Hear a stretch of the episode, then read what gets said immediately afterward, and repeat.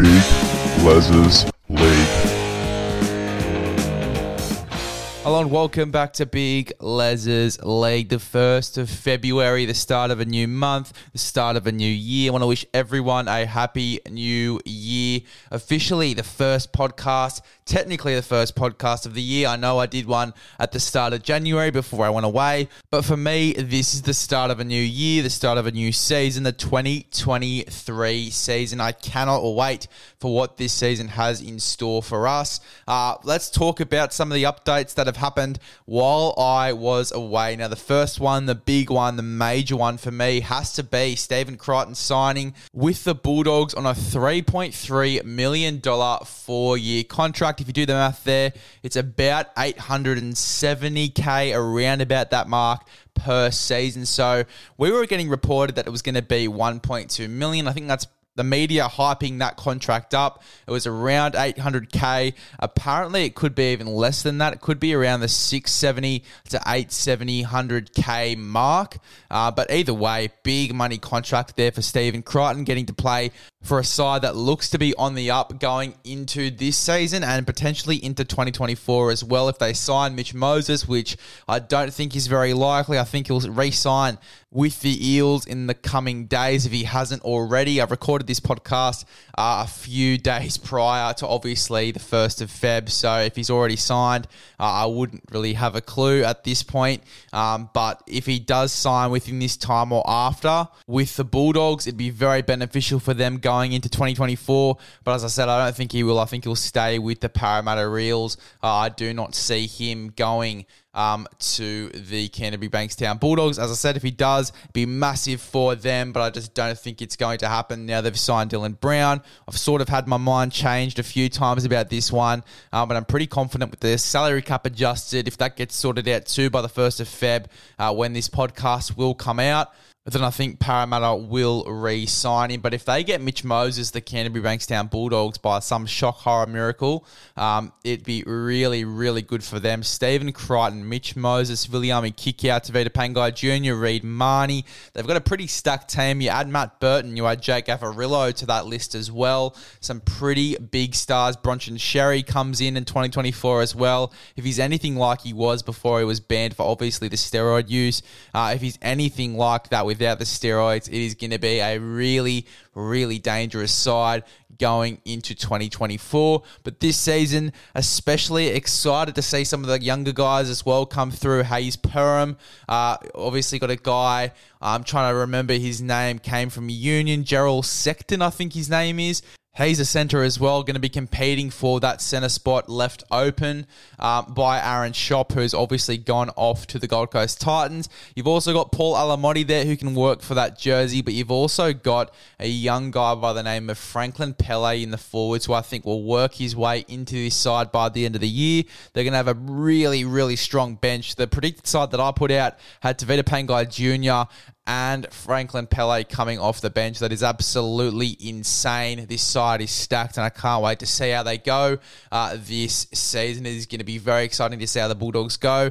Looking into the future, though, looking into 2024, if they get Moses, if they get Crichton, I think they'll definitely go on to potentially get close to winning a comp to be honest, I think they'll be in the finals somewhere um, this season. I think they'll get between sixth and eighth spot. Uh, that could be me hyping them up a little bit. They could get around that tenth spot, but I think they'll be definitely in the race for finals. I've got them in my top eight in the eighth spot. I think they'll be fighting with the Raiders for that spot. It'll be a pretty neck and neck battle between those two sides, but I think that the Bulldogs will get it. They will get into the finals, uh, and that'll be really exciting this season. Having a final series in 2020. 2023 going on into the following year, potentially getting Moses and Stephen Crichton in the same building, plus all the other stars mentioned before. I mean, it is pretty exciting times for this Bulldogs franchise. You look at the more likely option here. You look at if they don't get Mitch Moses. As I said, I think Mitch Moses will re sign with Parramatta.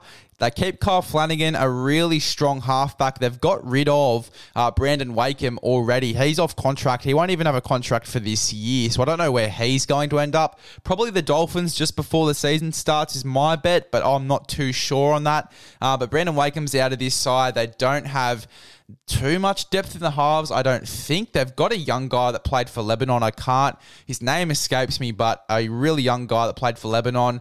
Um, He's a fullback and a halfback as well, so they could always go to him. But I think that they've got a really good halfback in Kyle Flanagan who goes well in good sides. We've seen it with the Sharks. We've also seen it with the Roosters. He had James Tedesco, uh, Joseph Manu, plenty of stars in that side, plenty of stars. Your Luke Keary's, your Jared Waerea-Hargreaves, your Victor Radley's. The list goes on of the amount of stars in that side for the Roosters. Uh, he went really well in that side because he was very, very similar to Cooper Cronk. You got to remember remember he came in the year after Cooper Cronk left. There was a lot of pressure on him to perform, a lot of pressure because, as I said, Cooper Cronk retires and then this guy comes in. People were expecting the Roosters to be just as dominant with Kyle Flanagan. They pretty much were. He was really, really good for them. Uh, then he goes to the Bulldogs the first year. They didn't have the best side back then. They had some, a pretty decent side, but they just needed to figure some things out in the spine. They didn't have everything figured out like they somewhat do now going into this season.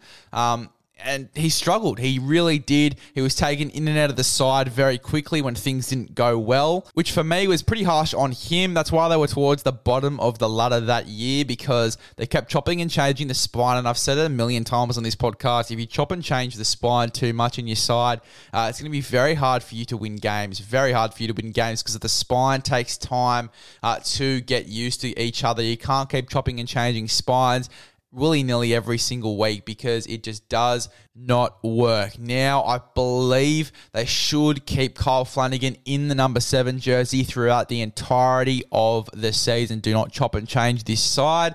Keep it how it is. You have Kyle Flanagan in the seven, you have Matt Burton in the six, and that is a pretty decent halves pairing for this side.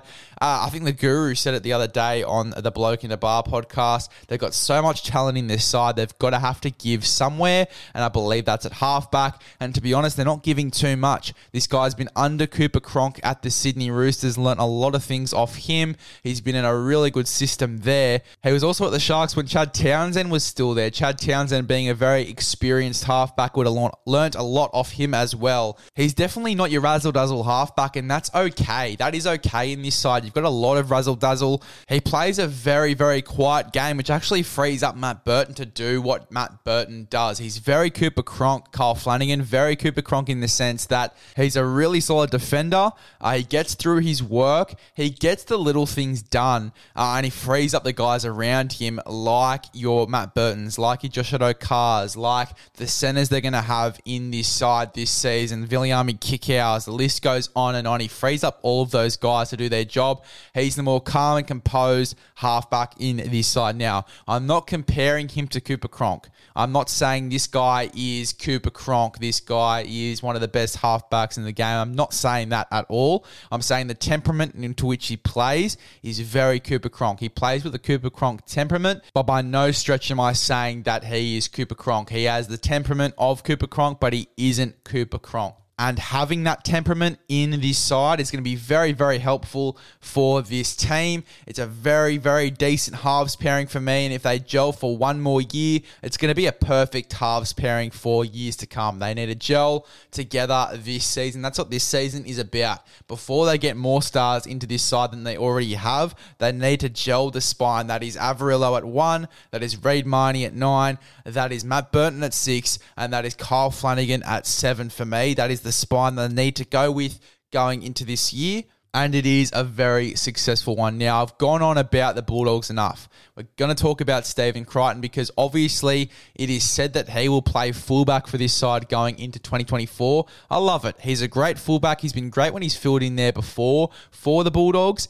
But I look at this side on paper, I just look at this side and I go, I would much rather keep Averillo at fullback and I'd move Stephen Crichton into the centres. That would be a really, really stacked team, a really stacked team there. Uh, you could obviously vice versa that and have Stephen Crichton at one and Jake Averillo in the centres, but I think Jake Averillo needs to roam the field. He's a footballer and a very talented footballer, and he's done really well at fullback. And when he has been at fullback, Jake Averillo, the side has gone really well. And I think if they're going to keep Jake Averillo at fullback for the entirety of this season for 2023, he's going to be the fullback moving forward because the side really does go so well when he's there. And Stephen Crichton, from what I've seen from him for the Penrith Panthers, he's been at fullback for a few games for them, and I think I much prefer him in the centres than I do at fullback. That's just my opinion.